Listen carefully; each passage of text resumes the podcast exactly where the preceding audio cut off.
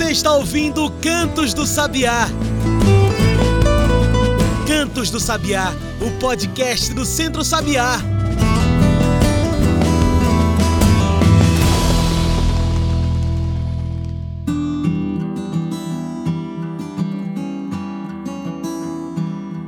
Olá a todos e todas que nos ouvem agora pelo Spotify e demais plataformas. Eu sou João Lucas, comunicador do Centro Sabiá, e está começando agora o Cantos do Sabiá, o nosso podcast semanal sobre campo, cidade e o mundo. Você sabe que o Cantos do Sabiá é o podcast do Centro Sabiá. E não tem jeito melhor de você apoiar esse podcast do que seguindo a gente. Já seguiu no Spotify ou no YouTube? E que tal nos dois? Segue a gente, toda semana tem papo renovado de agroecologia, feiras agroecológicas, da alimentação saudável e da agricultura familiar. Hoje falamos sobre o mês da alimentação e o importante dia da alimentação escolar. Alimentação é pilar de qualidade de vida, de saúde, da segurança alimentar e nutricional. Mas disso tudo você já sabe, a gente sempre está discutindo aqui. O que a gente não percebe é que a escola influencia muito a nossa formação de hábitos alimentares e por isso precisa ser espaço de promoção de saúde, de comida de verdade, de nutrição. Mas se isso já é um desafio, imagine somado ao fato de nosso país conviver com a fome. Um Brasil que, durante a pandemia, teve mais de 120 milhões na insegurança alimentar. No meio disso, avança uma alimentação cheia de ultraprocessados, agrotóxicos, cheia de veneno. Fora as tentativas de flexibilizar ainda mais a alimentação escolar, permitindo que essa comida, que é um produto, entre na escola. No meio de tanta discussão, como garantir uma alimentação escolar segura, saudável, soberana. É para falar desse tema tão importante que hoje estamos aqui com a mestra em intervenções e políticas públicas e nutricionista pela Faculdade de Saúde Pública da USP, Georgia Russo. Ela é consultora técnica do IDEC na agenda de escolas saudáveis e sustentáveis. Ela é presidente da comissão gestora da Lei de Orgânicos na Alimentação Escolar de São Paulo, Georgia. Bem-vindo ao nosso programa. Agradeço demais a oportunidade de bater esse papo com vocês sobre esse tema tão precioso para nós nutricionistas e para o IDEC. Que maravilha. E olha, Georgia, é, já pra, antes de qualquer coisa, né? Acho que é bom que a gente entenda do que está falando quando fala dessa segurança alimentar, segurança nutricional. Que segurança é essa? E por que isso é tão importante quando a gente fala de alimentação nas escolas? Olha, João, a segurança alimentar é a gente garantir o direito humano das pessoas de se alimentar de forma correta, sim, de forma sim. adequada e saudável. A gente fala, o direito humano é uma alimentação adequada e saudável. Então, todo cidadão brasileiro tem esse direito de uhum. comer bem, de estar comendo um alimento que vai fazer bem para o seu corpo e que vai ter sentido com a sua cultura alimentar, ter sentido com a sua história, ter pertencimento, né? Uma, uma alimentação que te alimenta não só de nutrientes, mas de todos os sentidos que um alimento traz para a gente, uhum. né? Então, isso é segurança alimentar. E a gente tem no Brasil, como você trouxe, uma situação de insegurança alimentar que cresceu fortemente com a pandemia e o Brasil já, já vinha num processo de construir é, caminhos para garantir essa segurança alimentar, teve um retrocesso muito grande nos últimos anos, e agora a gente está retomando aí com alguns espaços, Sim. como Conceia, né, e outros espaços que estão sendo ativados para a gente poder seguir de novo naquele caminho que vai assegurar que todo brasileiro é, tenha acesso a uma alimentação adequada e saudável. Então, o Brasil tem o, o Programa Nacional de Alimentação Escolar, que é o PNAE, que é um dos programas mais reconhecidos no mundo todo como um, um programa muito eficiente de garantia de segurança alimentar e nutricional. Sim, sim. Por quê? Primeiro, porque é um programa que está em todas as escolas públicas do país, ele é universal, que a gente fala, né?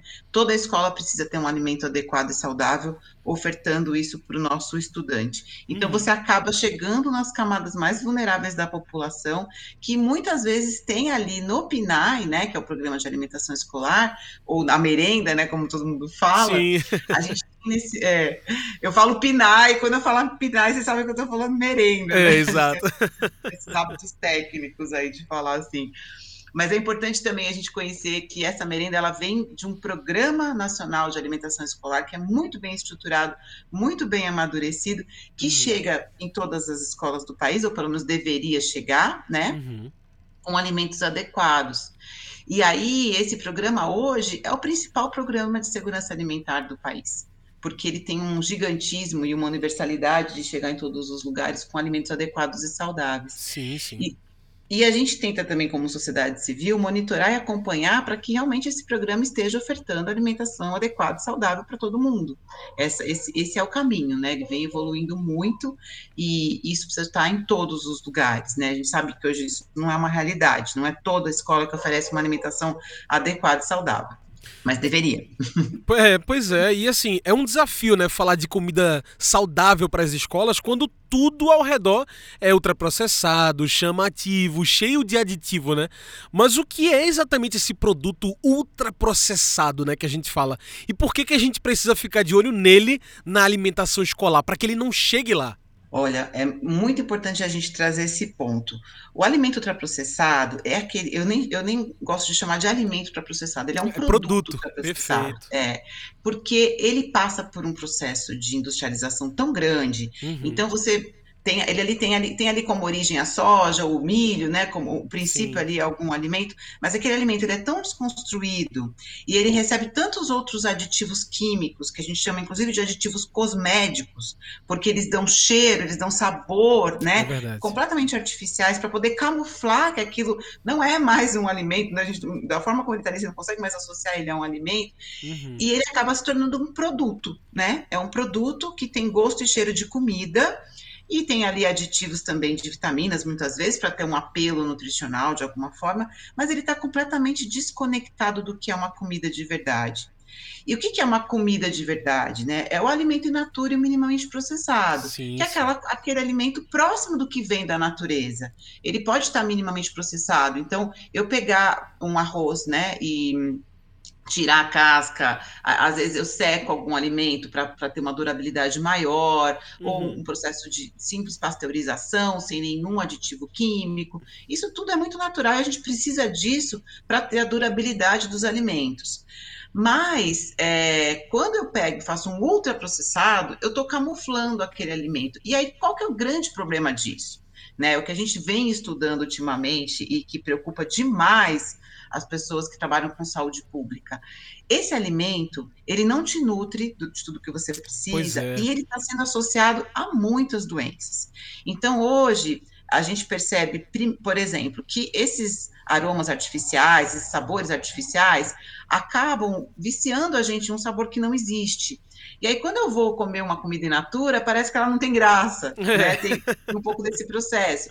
Elas camuflam, o nosso corpo não foi preparado para lidar com aquela dose toda de açúcar ou com aquele hiper sabor. Uhum.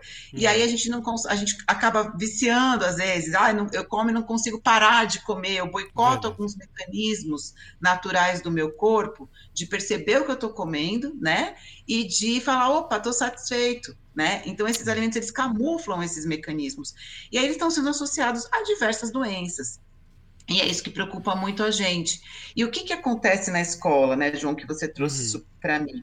A criança na escola, é, primeiro que assim, os nossos estudantes passam mais, na, pelo menos metade do dia, durante 12 anos, dentro de uma escola.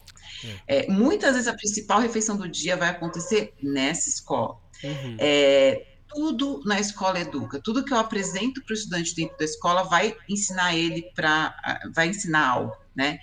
E é, e é uma fase muito determinada alimentar. E para todos os hábitos, não só alimentar, mas o alimentar Sim. também. Então, assim, o que eu expor o meu estudante na escola, eu vou estar tá induzindo ele a comer isso o resto da vida. Se eu estou expondo ele a um alimento ultraprocessado, a chance dele criar um hábito muito forte e não conseguir se libertar daquele alimento que vai fazer mal para a saúde dele no futuro é muito grande. Então, a escola não pode ofertar um alimento que vai ser prejudicial para a saúde da criança. Pois é. Igual é. uma série de outros pontos, né? Fazer, a escola não pode comercializar cigarro, a escola não pode né, vender coisas que fazem mal para a saúde das crianças, a escola também não pode comercializar um alimento ultraprocessado ali dentro. Uhum. E às vezes não é nem só comercializar, às vezes, inclusive, a gente tem ações de marketing de pois alimentos é, exato. E tem, e tem também um agravante muito grande, principalmente nas crianças, as crianças estão em formação de, de discernimento, ela ainda não tem discernimento para fazer uhum. suas escolhas. Então, eu dizer, por exemplo, ah, não, mas a criança escolhe o que ela quer comer. Ela ainda não tem esse poder de escolha, ela ainda está aprendendo a escolher. E mais criança... uma vez, é uma alimentação que é feita para ser vendida, né? É feita para ser bonito, chamativo, crocante. Isso tudo chama atenção, né?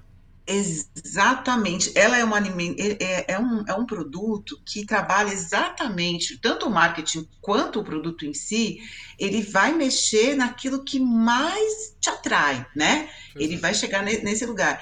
E aí, é, como eu te falei, criança confunde realidade com, com fantasia. Então, quando ela vê um bichinho, por exemplo, no, no pacote ali do, daquele produto, ela realmente acredita que aquele personagem tem a ver com aquele produto. Então, assim, é um grau de crueldade com uma criança a gente Verdade. associar, por exemplo, um personagem infantil com um alimento desse que é prejudicial para a saúde dela, porque aquilo vai fazer ela amar aquele produto, ela vai querer aquele produto. E não é porque ela gosta daquele produto, é porque ela está nesse mundo da fantasia, né? E se eu tiver isso em propagandas, cartazes, embalagens, isso é extremamente cruel com uma criança que ainda não tem capacidade de discernir esse tipo de coisa, né? Então, isso é uma uhum. É uma, uma luta muito grande de é, nós como IDEC, né, de defesa do consumidor, que é esse grau de abusividade quando eu coloco, por exemplo, um personagem para uma criança.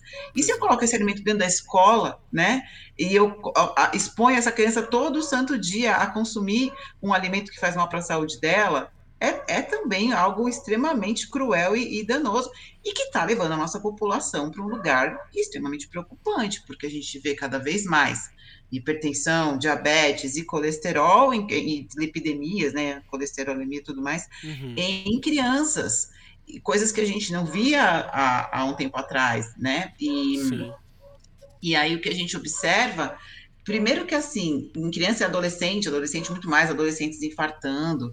A gente observa também um outro, um outro, um outro agravante, é, a adesão ao tratamento de um adolescente, por exemplo, esse tipo de doença, é muito menor do que de um adulto, porque Sim, ele ainda não tem exato. a responsabilidade para lidar com aquilo. Então, assim, a chance desse cidadão viver doente. Uhum muito, eu falo, não é nem sobre mortalidade, estou falando sobre viver doente. Sim. É viver doente durante a vida toda.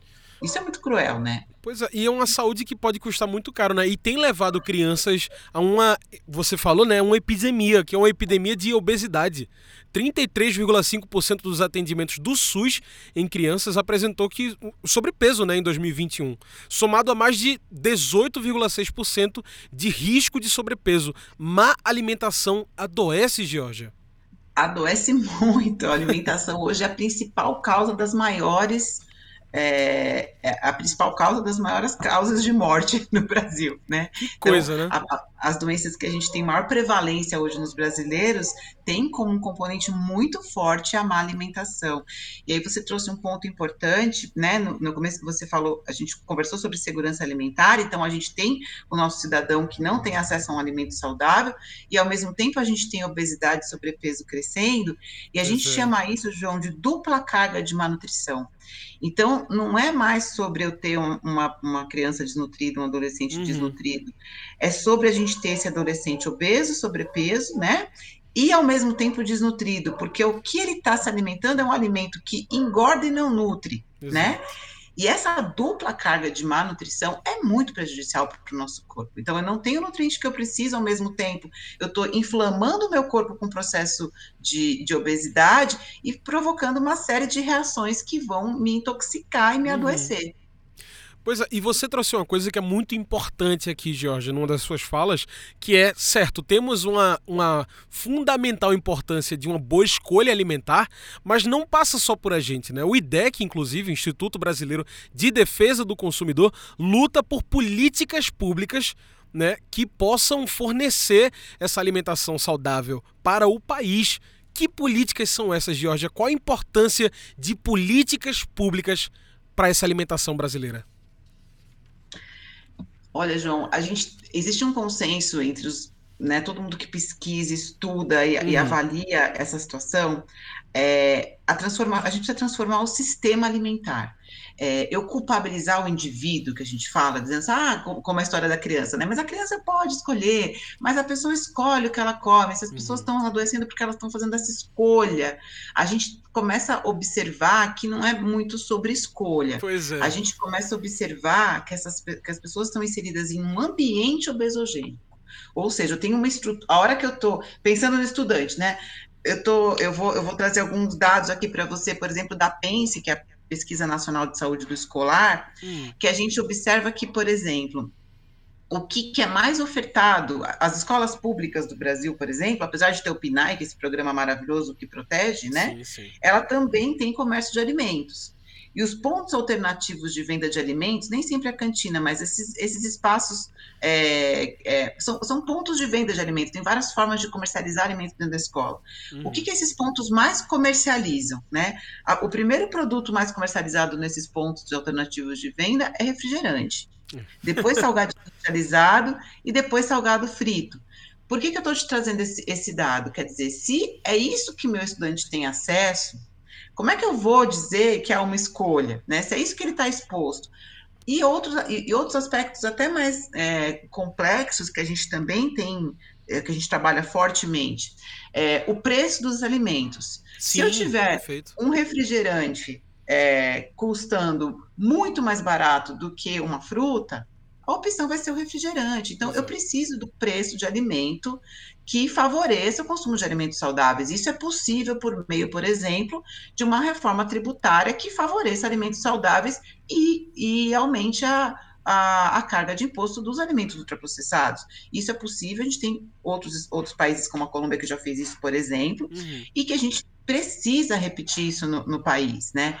Um outro ponto que DEC também entende como estrutura desse ambiente que precisa ser transformada a rotulagem de alimentos. Então, a gente conseguiu né, aprovar aí uma nova norma de rotulagem, que ainda não é exatamente o que a gente queria, foi uma grande disputa né, de política para conseguir aprovar o que foi aprovado, mas minimamente você ter um alerta, né, para a pessoa saber o que está ali, né, mas além disso, além desse alerta, a gente precisa de uma rotulagem clara, a gente precisa ter cuidado Sim, com o tipo é. de apelo de marketing que, essa, que esse rótulo vai trazer. Não dá para enganar o consumidor, né, a gente vai falar na real que tem ali. Se eu quero falar que é uma escolha, eu preciso dar a informação correta para a pessoa fazer a escolha dela. Exatamente. Então, e aí o outro componente é a escola, né, essa escola que tenha um ambiente alimentar que vai propiciar boas escolhas. Uhum. A gente observa isso muito claramente quando a gente, principalmente com criança e adolescente, quando você começa a expor a criança a alimentos saudáveis,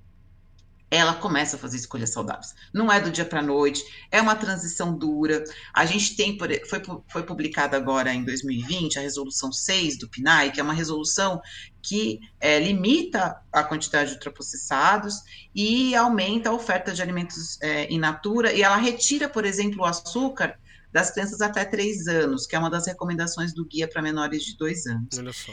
E, é uma, e implementar essa resolução está sendo muito desafiador na escola, porque a criança está acostumada com açúcar. Você tirar uhum. o açúcar para ela, aquele alimento vai perdendo, perde a, a, a graça, né? Uhum. E a gente observa na escola que aquele é o espaço para essa transição acontecer, porque no começo, ah, não tem mais o, a, o biscoitinho ultraprocessado, agora vai ter tapioca de manhã, por exemplo.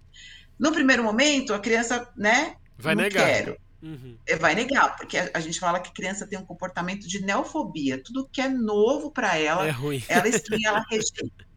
Ela precisa se familiarizar. A partir do momento que ela viu aquele alimento hoje, viu depois, viu, viu amanhã de novo, e viu de novo, ela começa a se familiarizar. E conforme ela vai se familiarizando com aquele alimento, ele, ela começa a ter um sentido de pertencimento e começa a comer. E é social então, também, ela... né? Então o amigo tá comendo ali, né? A amiguinha tá comendo e daqui a pouco, bom, normal. Né? Perfeito, isso mesmo. Fora o efeito social de ver todo mundo comendo, né? Esse é hum. e isso, isso, isso para todas as faixas etárias, né? A gente tem esse comportamento como, como ser humano mesmo. Sim.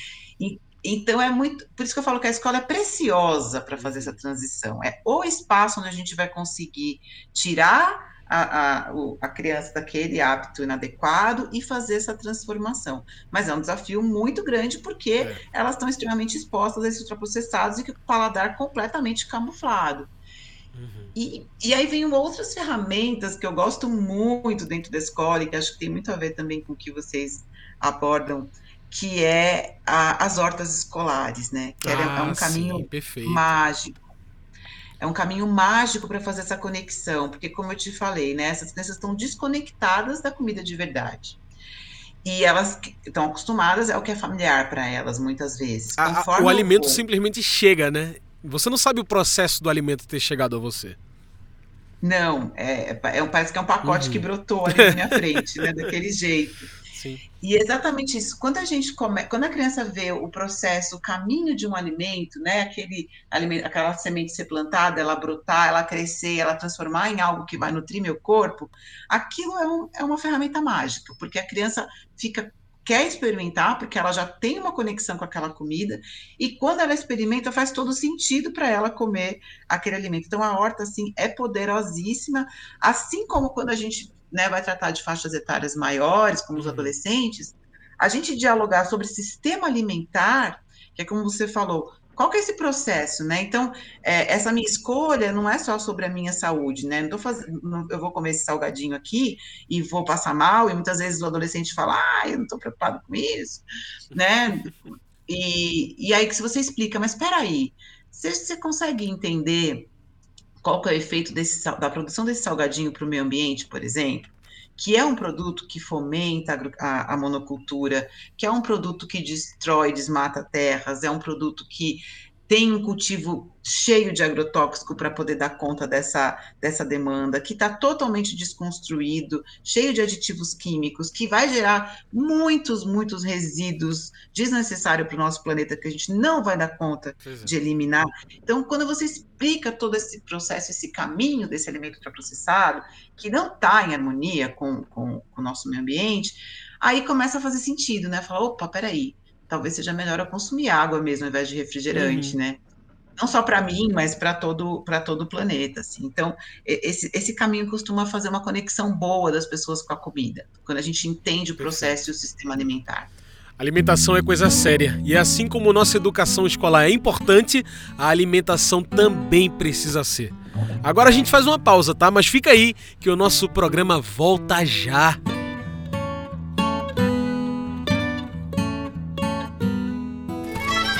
Já parou para pensar quantas sacolas plásticas você acumula em cada feira? Depois de usadas, elas continuam por aí, poluindo e contaminando os solos e as águas. As feiras agroecológicas convidam você a fazer parte da campanha Minha Feira, Minha Sacola, Nosso Planeta. Lembre-se sempre de levar sacolas retornáveis para a feira.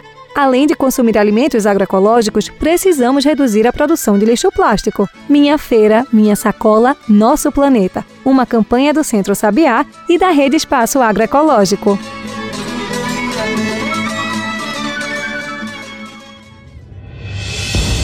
Agrotóxico é um veneno muito perigoso. Foi a experiência mais horrível da minha vida. Ver minha filha morrendo no hospital do Ponto Socorro em Serra Talhada. Faleceu por causa do veneno. Agrotóxico para mim é morte é um veneno, um veneno que mata.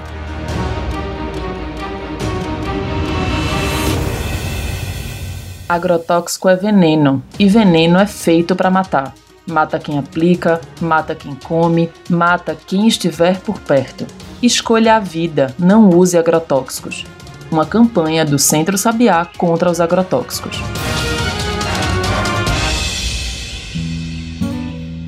Estamos de volta, a gente segue aqui conversando com Georgia Russo. Hoje, nosso assunto é pela alimentação escolar. Olha, alimentação de qualidade é direito. Você até falou isso no primeiro bloco, né, Georgia? Depois de anos de desmontes na alimentação, nos planos escolares de alimentação, o PENAI segue em risco. É, com projetos de lei que tentam furar um dos principais programas de alimentação escolar que temos. Georgia, você podia falar um pouco sobre esse projeto de lei, né, o PL 3292-2020 e o que ele significa para a alimentação escolar? Pois é, João, esse programa tem uma lei extremamente robusta, uhum. Que está toda desenhada para a garantia do direito humano à alimentação adequada e saudável. Então, eu convido todo mundo a, a conhecer a lei do PNAE, Sim. a 11947, que é, um, é uma. tem todas as diretrizes ali, e a gente, como cidadão, também precisa. É, exigir que essa lei seja cumprida, né? É, aproveito também faço um convite aqui. Nós temos uma coalizão da sociedade civil que é o OAE, Observatório da Alimentação Escolar. Olha aí.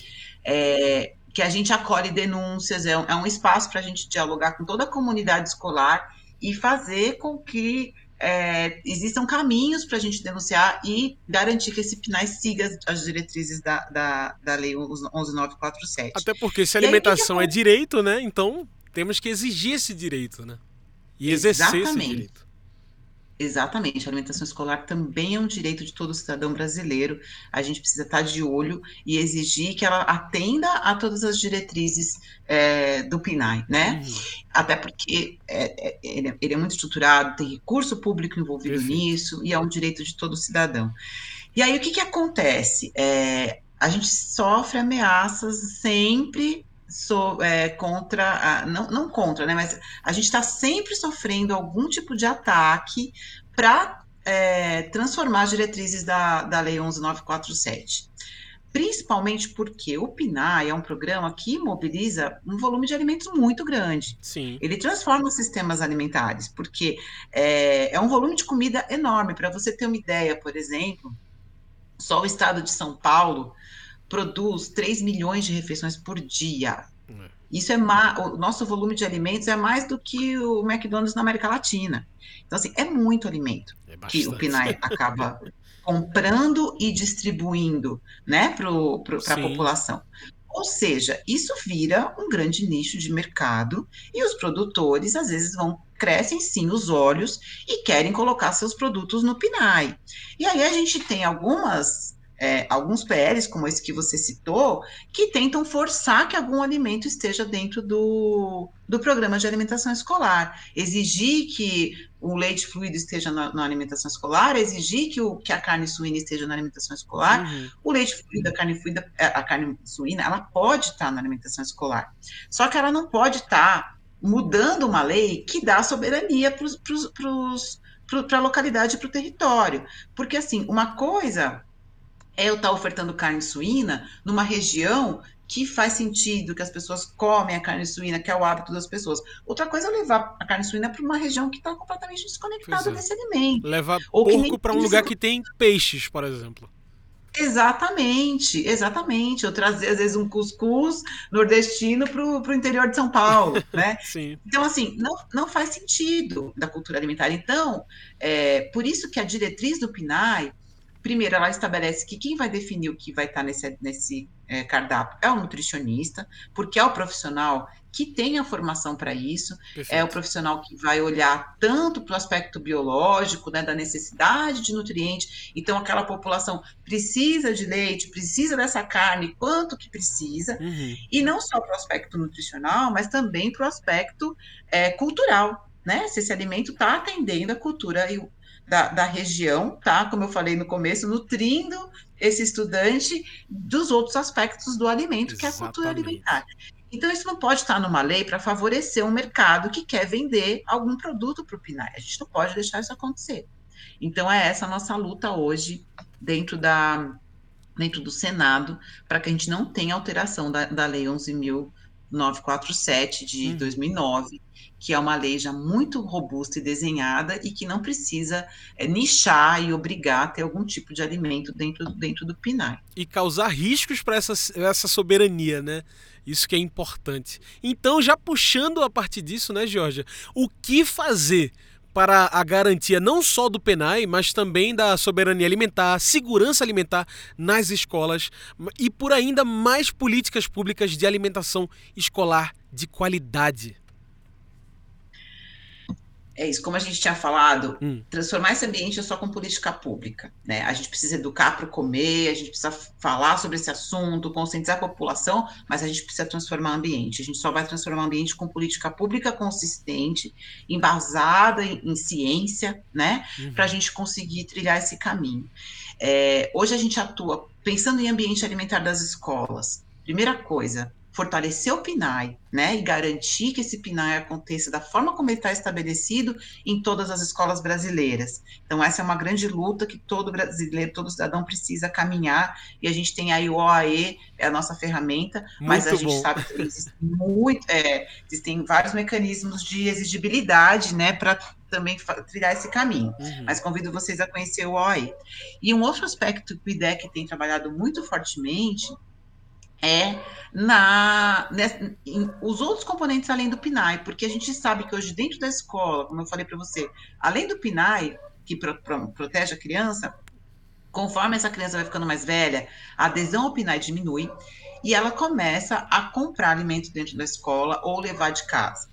E é nesse momento que a gente tem um ambiente na escola que não propicia boas escolhas alimentares. Exatamente. Então, é, e aí a gente tem atuado muito fortemente para que todos os, é, os locais olhem para isso, né? O que está sendo comercializado nas minhas escolas hoje, o que, que eu estou expondo o meu estudante durante 12 anos né, da, da vida pois é. dele. É.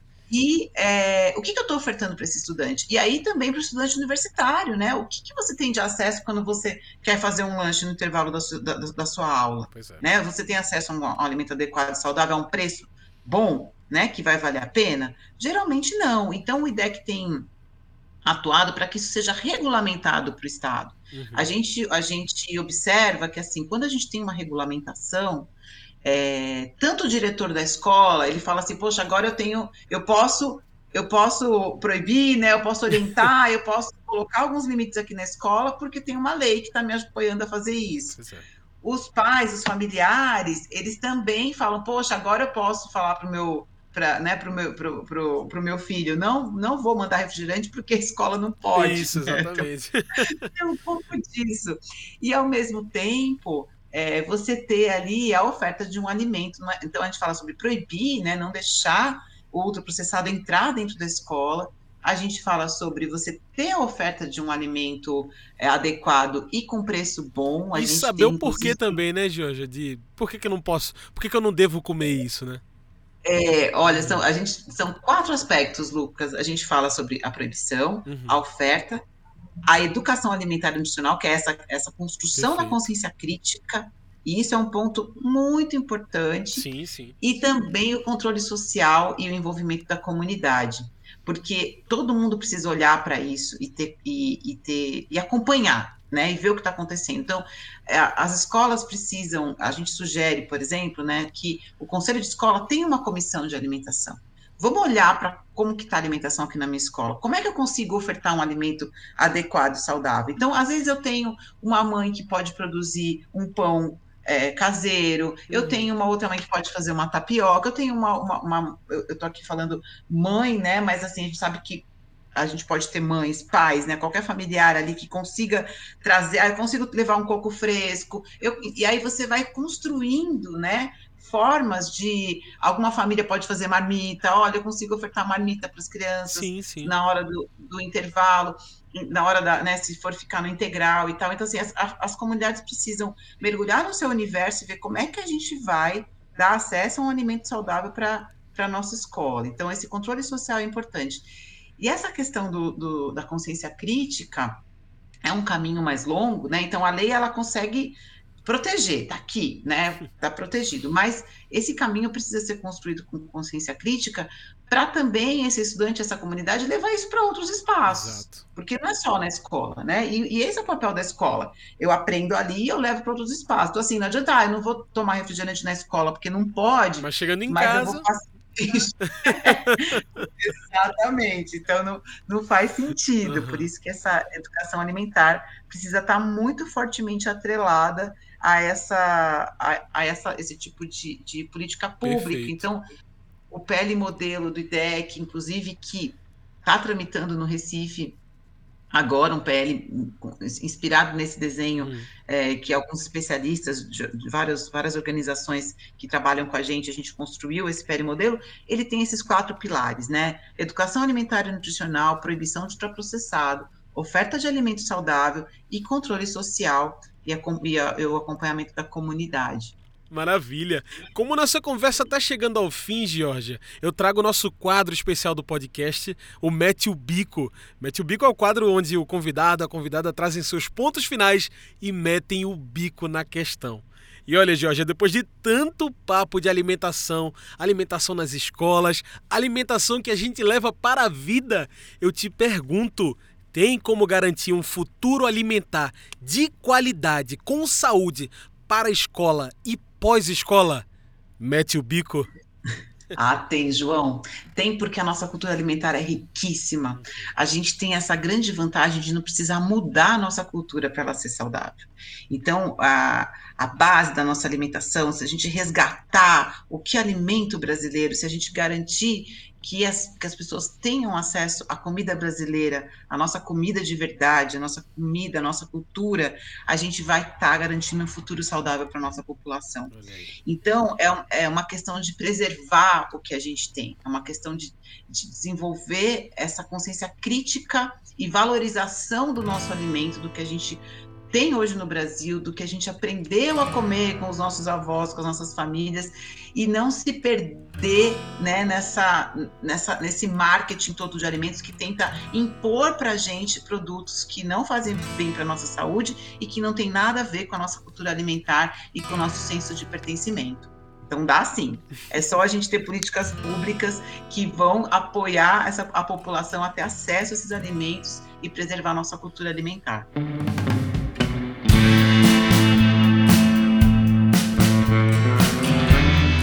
E vamos à luta. É isso, Georgia. Muito obrigado pela sua participação. Infelizmente, o nosso tempo da entrevista, tão rico em alimentação, está acabando. Tem alguma mensagem que você quer deixar para quem está nos ouvindo? Alguma consideração final? Eu quero convidar todo cidadão que está ouvindo a gente a a compreender as políticas de alimentação que estão no seu entorno, né? A, a ser curioso, de tentar entender, olhar, olhar o rótulo, de onde está vindo essa comida, o, como que ela é produzida, né? Será Você, que é comida? Será que é comida, né? Tá me nutrindo do quê, né? O que que eu tô pondo para dentro de mim? E quando eu faço essa escolha, o que que eu tô alimentando no meu no meu planeta, Olha né? Só. Eu tô alimentando que sistema tô alimentando com a minha escolha alimentar? É esse, esse convite que eu faço para todo mundo. Muito obrigado, viu, Georgia? É isso. Gente, hoje conversamos com Georgia Russo. Ela é mestre em intervenções e políticas públicas e nutricionista pela Faculdade de Saúde Pública USP. É consultora técnica do IDEC na agenda de escolas saudáveis e sustentáveis. IDEC, que é o Instituto Brasileiro de Defesa do Consumidor. Ela é presidente também da comissão gestora da Lei de Orgânicos na Alimentação Escolar de São Paulo. Estamos chegando ao fim de mais um Cantos do Sabiá. Mas sabe o que não acaba? O trabalho do Centro Sabiá. Vem fazer parte dessa organização. Transforme vidas no campo e na cidade. Vire um doador, vire uma doadora. É muito fácil e transforma vidas, viu? Basta acessar centrosabiá.colabore.org e fazer a sua doação. E aí, vem com a gente? centrosabiá.colabore.org Faça a sua doação. Esse foi o Cantos do Sabiá, uma produção do Núcleo de Comunicação do Centro Sabiá. Trabalhos técnicos, locução, minha, João Lucas. Tchau, pessoal, e até o próximo Cantos do Sabiá.